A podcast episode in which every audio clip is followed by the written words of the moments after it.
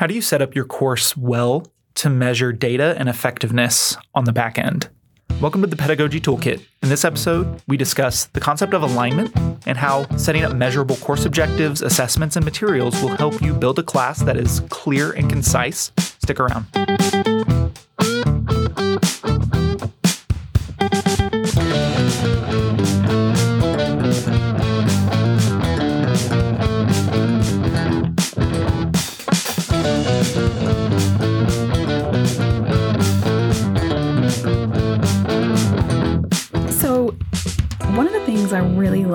To do, and that it's like my stress relief, and I have no idea why it's my weird stress relief, is watching cleaning and organizational videos on social media.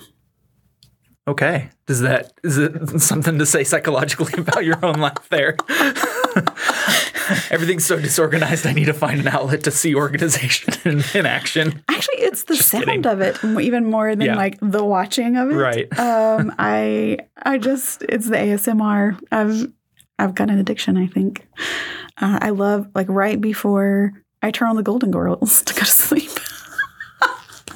Because I You've go sleep. conditioned yourself to I conditioned myself to need to hear Betty White's voice and I am a Golden Girls super fan. That's something else you probably don't know about me. Uh, I I really love them. So every night, pretty much, that is what I go to sleep to. But right before that, To have some ASMR videos. so what is it about these cleaning or cooking hack videos that like appeal to you so much? Right. So outside of the ASMR, I actually really love that I've learned things from them. Things that I did not learn growing up when I was learning how to clean or organize. You just see things from a different perspective sometimes and you get these kind of plans. Also, a lot of people will share their schedules and life is so busy right now that it helps me to be able to save any time or to be able to use a process that will kind of shorten or make more efficient what I'm doing, or to know that I've not missed any areas in my cleaning because a lot of times there are places that can be neglected if you don't plan ahead and think about them. That's true. Yeah, it's easy just to skim over the top and get the the easily seen stuff, but then there are certain things that are unseen or unaware that if you're not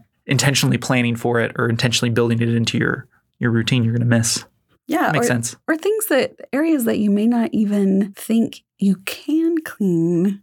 Like I did not know that you could remove your toilet seat until I started watching these, um, and that just makes my toilet so much cleaner. I know that's not something we think about a lot. Y'all didn't Um, plan when you were tuning in today to hear that To little hear- nugget. Yes, but here it is. And so it's really helpful. Also, there are all these people who do folding hacks, Yeah. and it really does help and save clothes just to have them there. You can easily see them, they take up less space. And so it just helps you, like when you're getting dressed. Here it is. It's all there. I have everything that I need. I can see at a glance what's there. It's great. So you're saying if like your objective at the end is to have efficiency and cleanliness, there's steps that you can take prior to that in the process that align with the end goal. And by building those in previously ahead of time, you've streamlined that whole process and it all makes sense and it flows. Your life is much more congruent with the goal that you're trying to achieve. Well, and that's exactly it. That's actually the first kind of rule of these organizational and cleaning hacks is to take stock of how are you living? How are you using this item? And so that kind of then says, where does it live? You know, so that way you have that efficiency, you know what you're dealing with, and you're not having those gaps where, you know, you forgot your grocery list or you forgot what you had at house. And so you bought three yogurts because you've got your pantry inventory, right? Yeah. Uh, and so it it does. It, it makes things more streamlined so that you don't end up with too much of one thing, not enough of another. You can easily see things, and it actually does make your life a little easier. It doesn't seem like it because it seems like a lot more planning a lot more time that you have to put in on the front end, front loading Sure. what you're doing, but then your day goes so much smoother. It's amazing that you're bringing this up, Camie, because this has complete connections to a concept in course design and course management for online instruction. What do you What do you know? That is crazy. yeah. So there's a principle called alignment that is basically meaning consistency and coherence between components of an online course. And I think that matches up exactly what you're talking about with the idea of these cleaning hacks, cooking hacks. If you have consistency and coherence amongst every single step along the way, things are a lot easier in the end product. The end product in your example being a clean home or, you know, an efficient chore or to-do list accomplished.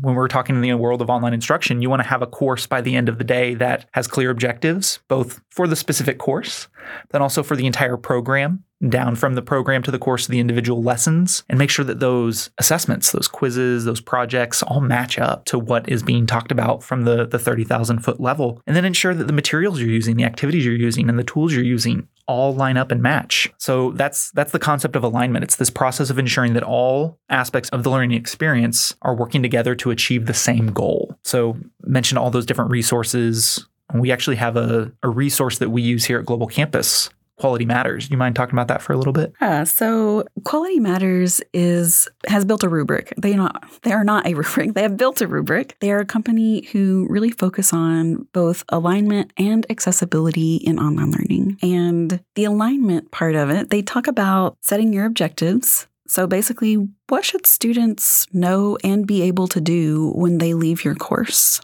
Next, they talk about aligning uh, aligning your course objectives with your assessments. If you set a goal but you never measure that goal, how do you know that you've met it? You have to be able to track progress along the way, which is how we get into our activities. You might need resources to support those activities and the goal along the way. So you have the course objectives, and then you have assessments that match those.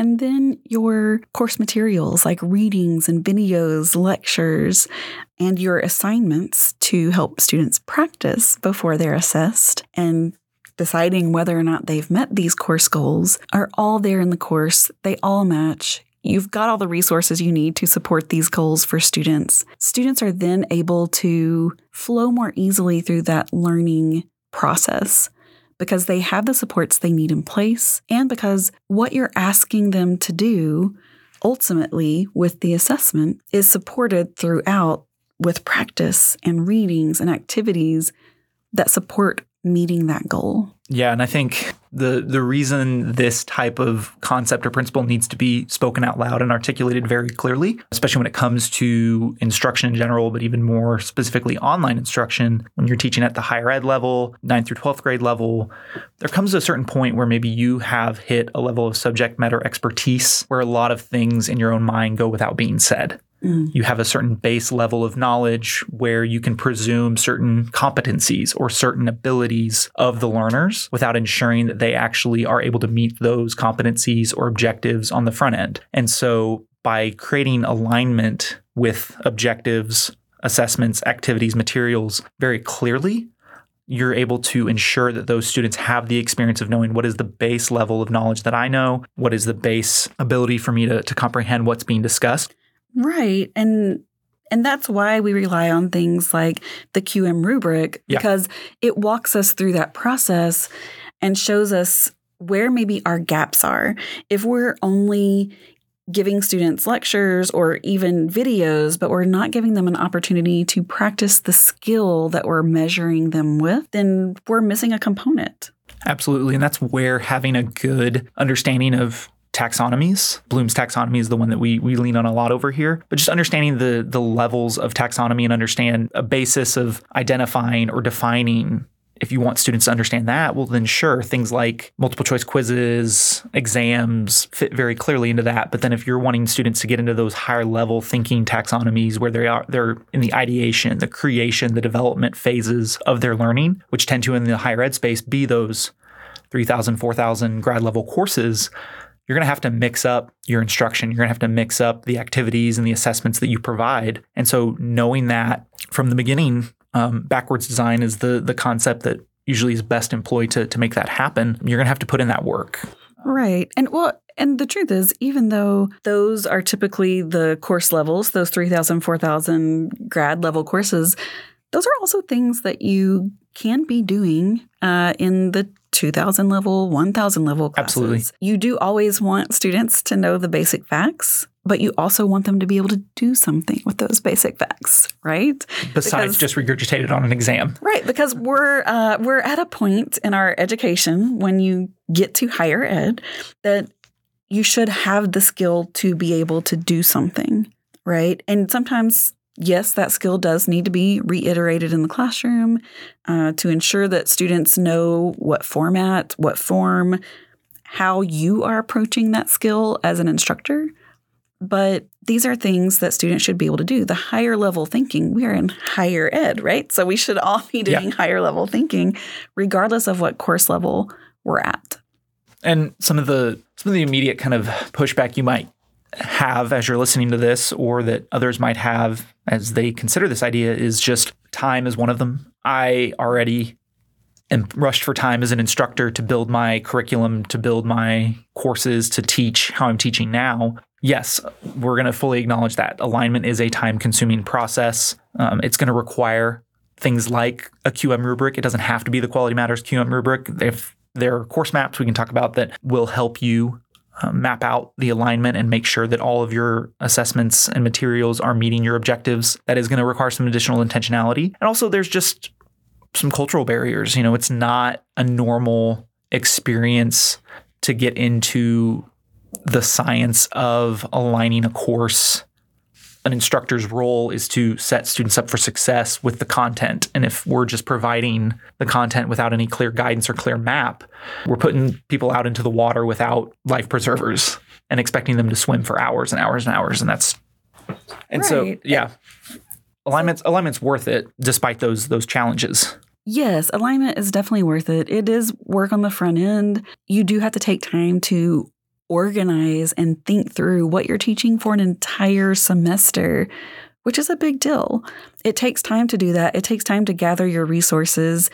It takes time to organize activities in a way that is meaningful to students and think through what those are. But it also saves you a lot of time as an instructor because you have fewer of the students who are coming to you with with these questions and emails and everything else that you're getting, you're still going to have questions, which is good. But when you have these this type of alignment, questions can even be more focused from students. I've noticed that a lot of times they're more on track with what you're actually trying to teach them. Think of like an archery analogy. There's a wide open field and you haven't pointed in the direction where the target is, students are just going to, and you're saying go, students are just going to fire arrows in random directions. Um, and they're probably not going to hit the target. But if you can point them in the direction that lines them up with the target, you know, that doesn't mean that you're just making them hit the target automatically, but you're putting them in a position to be successful. And so you can't just say, here's all the resources, I'm laying everything at your feet. I mean, you can, but that's not quality instruction. That's not quality teaching. And, and here's the thing too that I think I, have I've experienced some pushback from time to time within with teachers throughout the years, and it's like, well, I that's how I had to learn. So therefore, the next generation has to like I'm, I'm not going to adjust that. If if I had to go through it this way, this is how it just kind of is. And it's like, well, that's not innovative or useful in any other field. Well, so why would we do it in education? But also, things have actually changed a lot, even since I was in school. I say even like I'm not old, um, but things have changed a lot, even from a decade ago, in yeah. terms of the amount of content and how people consume uh, that information. There's just information everywhere all yeah. the time. Yeah. And so focusing students in on what information matters, how should we prioritize it for this discipline in this course? That's a skill. And students need it more and more all the time because of the amount of information that's out there. And we know that we have mis and disinformation in with the actual Absolutely. information, right? Absolutely. We have language learning models like you, James, and Amelie talked about recently that are going to steer people in a certain direction. They sound confident, but they're not always accurate. And so alignment helps achieve the decrease of information overload. When you can target that uh, extraneous time spent on activities that aren't going to contribute to your outcomes, you're going to create a more successful learning environment. Like you're saying, yeah, students are just going to know what to talk about. And they they may come across something they're like, well, this has no bearing on what we're actually talking about. So I can let that kind of sit off to the side. Whereas other questions might come up or other thoughts might come up that actually are pointed at the target of of the objective or the outcome, and you can then focus on that instead. So, how how would someone achieve this? You mentioned uh, backward design. Yeah. Earlier. Yeah, yeah. that is actually one of the best ways because it doesn't just, um, of course, it's a resource, you know, but it, it's not a rubric exactly. Sure. It just kind of gives you steps, and that's one of the things I like about it. Is step one is you know like that begin with the end in mind kind of thing. What is the end result that Yeah. you want? Yeah. Can you define it a little bit more clearly, maybe, with for those who aren't maybe listening and unfamiliar with backward design? Yeah, so it's starting with your desired outcomes. What do you want students to know and be able to do at the end of your course? And then you kind of walk backwards and design backwards based on that. You start with your you know, your objectives, the goals, how you what you want students to be able to know and do. Then you design those assessments. Then you design your activities, then you fill in with the resources that support those activities readings, lectures, videos, any of that. Because I can I can think to my limited experiences in teaching and instructing, and often I'm grabbing really cool resources on the front end. Like, oh, I want to talk about this, or I want to bring this in. Great, that maybe is really a fun subject to talk about. But if my goal during this particular lesson or this particular period is to talk about subject B, and this resource relates to subject A, maybe that's going to be reserved for a different lesson or a different time frame to get them into Yeah. to that discussion. I need to find resources actually that fit subject B where I'm at in the course. Yeah, it's it's like I was talking about kind of what those cleaning hacks earlier. Yeah. You know, a lot of them will use like specific tools that you just look at and you think, "Oh, they're so cool." And then you get that specific tool and then it sits around your house because that's not actually part of your plan and part of what you need it for. And so I don't even own a cast iron skillet. Why did I get this thing that cleans cast iron skillets? It looked really cool on the right. video. Right. And so you can see these really cool resources that you want to, you know, implement or even really cool strategies like gamification that you want to implement in your courses. But how is it helping students meet that end goal? And that's always the question you want to ask. Absolutely. And, a- and a learning outcomes map will probably be another resource that will really help complement something like backward design. And we'll link an example in the show notes of what this could look like. Again, there's there's dozens of resources out there that can supplement and help uh, teachers and instructors in this. But it's essentially a document that will help you identify outcomes, or it could be down to units or lessons with individual objectives for each course. And what you really want you know from from the basis of of educational theory is you want to have you know individual lessons with objective individual objectives within lessons meet certain goals that help filter up to the course and then the course those course level objectives ultimately fitting up to the program. And the program objectives ultimately affecting the certain outcomes that you want. By the end of this degree or the end of this certificate or license whatever it might be the learner is now capable of doing x y and z. And it's often we don't approach an individual class or an individual lesson with that kind of meta analysis or that kind of meta landscape understanding. But that's really kind of what I was going back to the very beginning, talking about like data collection and how can we know if our individual lessons or our individual courses that we teach are actually meeting the goals that we want for our learners to have if we're not aligning courses to meet certain objectives that actually filter up to an end outcome. And so this is where an outcome map, which again, it can really just be a columnized document that helps you see step by step, like we're talking about the materials, the activities, the assessments, all fitting with the objectives. It's it's hard to do. Like we've mentioned already, it takes time. It is a continuous process. It's one of those, it's a journey, not a destination, because there's always going to be ways that you're going to iterate or ideate that are going to change your activities and your lessons. Again, most people are working in fields that have dynamic theory and have changing landscape of material and lessons and, and experiences. And so, Well, and you know, you get student feedback, number one, uh, as you go through the course and things like that. And so you definitely want to change based on student feedback, but also student demographics may change over time as well. And so you have to consider that. Who are your students? Who are the learners that are experiencing this? And how will they perceive what you've planned? Yeah. So it's kind of something else that you need to think about as you plan through this alignment and making sure that you've got your checklist. You know, you were thinking about that kind of meta view of how does this feed into these larger goals that we have beyond just this really cool piece of information that we think people should know in our course or in this Yes. lesson? How do we set these students up for success within this field? It goes beyond just we want them to know this information or we want them to be an informed citizen, which we do and we want to consider as part of our plan. But it really is about taking that 30,000 foot view overall and looking at how does this fit in the big picture of the department of the students' lives and futures and and what are we ultimately doing with our time here? Yeah.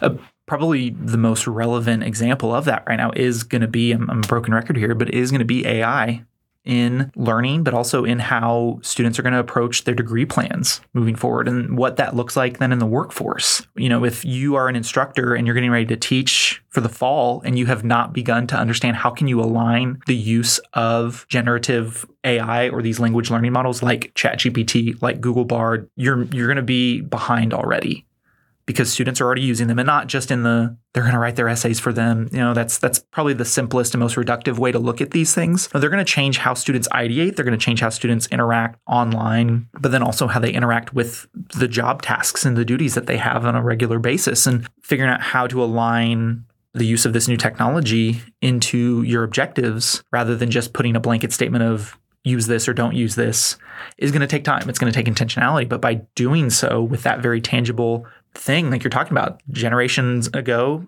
alignment would have looked very different but it's going to matter and it's going to affect learning but it's also just affecting general culture. And that's something that if we're going to be good designers and good instructors you kind of have to constantly be innovating in that as the culture and the technology innovates around you this specifically, that's a great example because we don't fully know, right, how AI is going to change society or the workforce. Right. We do know that it will change society and the workforce. And right now, we look at what skills do students need to be able to function with AI beyond uh, just, you know, the plagiarism that we all fear in the classroom from right. AI. So, how is AI being used? And is that a sort of literacy that students will need when they leave university and go into the workforce? There's a great, great podcast out there called the Pedagogy Toolkit that talks about this exact thing. It's an episode called Minds of Metal. Yes. I would recommend anyone who's who's curious to give it a listen. That discussion on AI and literacy. It's fascinating. It really is. so, uh, what, what, might be I, I to kind of circle back to the the practicalities of it? So, what might be a tangible example of alignment in action, say in a creative writing course that could be very tangible? Want to take a stab at kind of fleshing out what that could look like? Sure. So, one thing that I have learned is that it's really important to have both what we call an example, which is the thing that you should be doing, and a non example, which is the thing that really isn't quite fitting what you're looking for. Okay. And so let's start with our non example. Let's do that. And a non example for alignment would look like a lesson objective where you ask students to be able to identify and label the organs of a mammal. You give students diagrams, textbooks, images, right? To do this uh, on labeling the organs of a mammal. Yeah. And then your assessment, though, is to have students write a two to three page paper describing each organ and its functions within a mammalian species. Okay. Your goal was for students to identify and label the organs right. of a mammal. Right. But instead, you had them describe these organs. So that's not aligned because okay. you're not asking them to do what your goal was. Okay.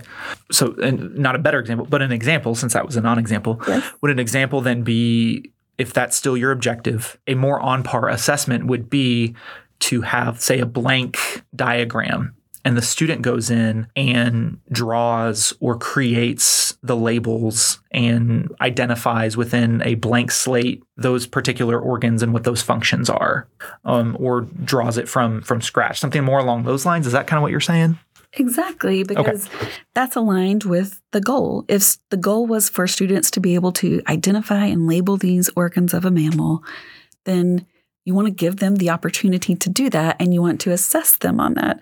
You want to have those practices. Right. You know, the same thing. So if you wanted students to be able to create original prose in a class, then an example of that would be for them to write a composition of prose, right? Not take a like a multiple choice exam about famous authors or writers. Right. Yeah. Or what prose entails, not identifying the components of a prose, but actually writing one if your goal is for students to be able to create their own. Yeah.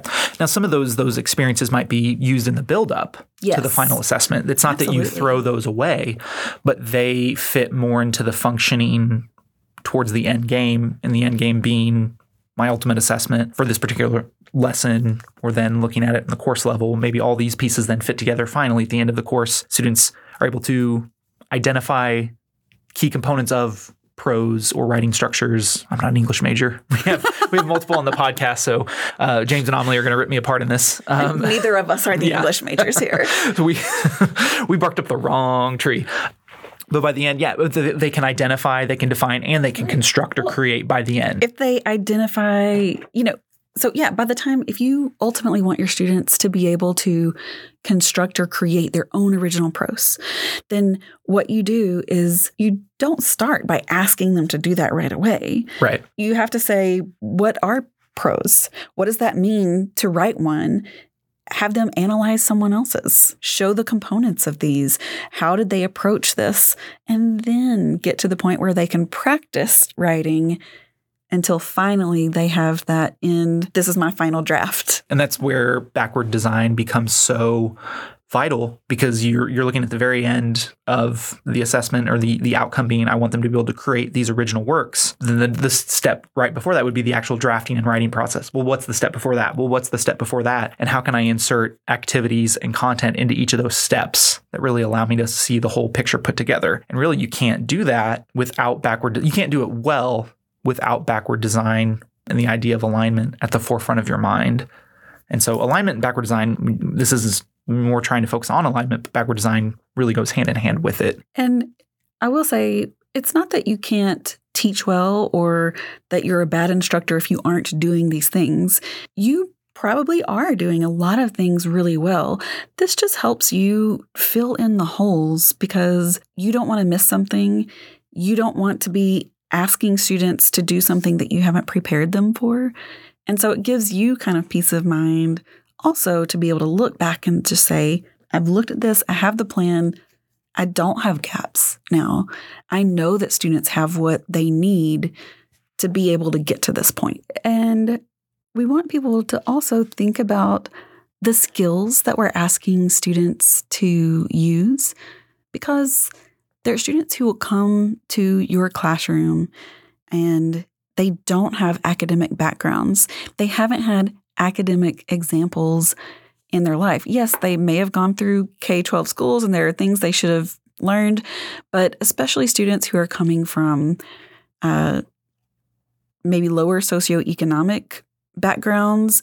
If you come from a First gen school, backgrounds. first generation backgrounds, our international students who may have a different academic culture than we have in the United States.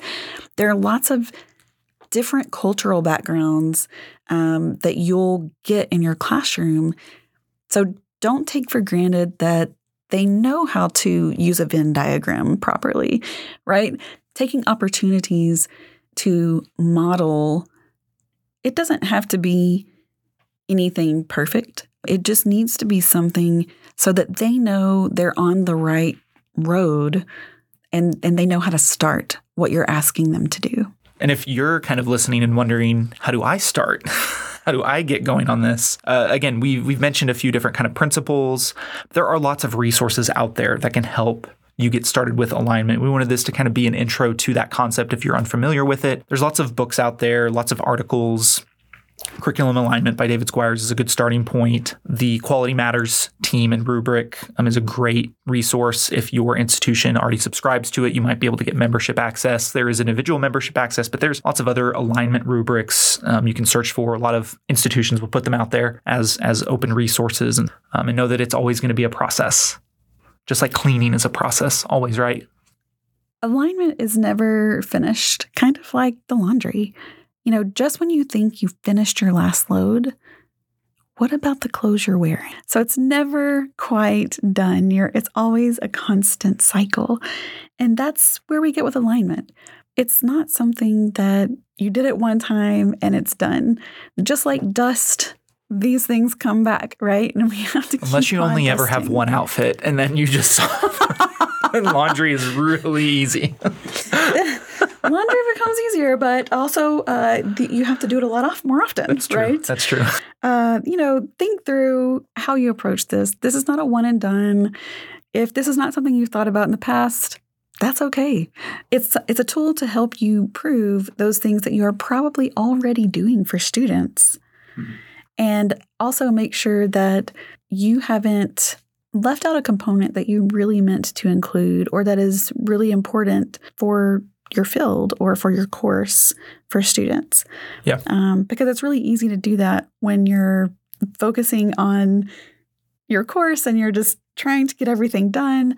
Um, and so this is just kind of like that front loading portion that will help iron out the rest of the semester so that it's a lot more smooth for you and your students. For sure. And it's it's a concept that is it can be vague in its abstraction, but when you get into the practical application, it becomes very evident and very clear how to align and how to make objectives and things that you want to accomplish in the class match with assessments and activities that you're implementing on a regular basis. And so I want to put a little bit more clarity to uh, how we see it so that when you get into your building of your course, then you can continue moving forward with this next degree of improvement for yourself and like you said, Camie, for the efficiency of those learners.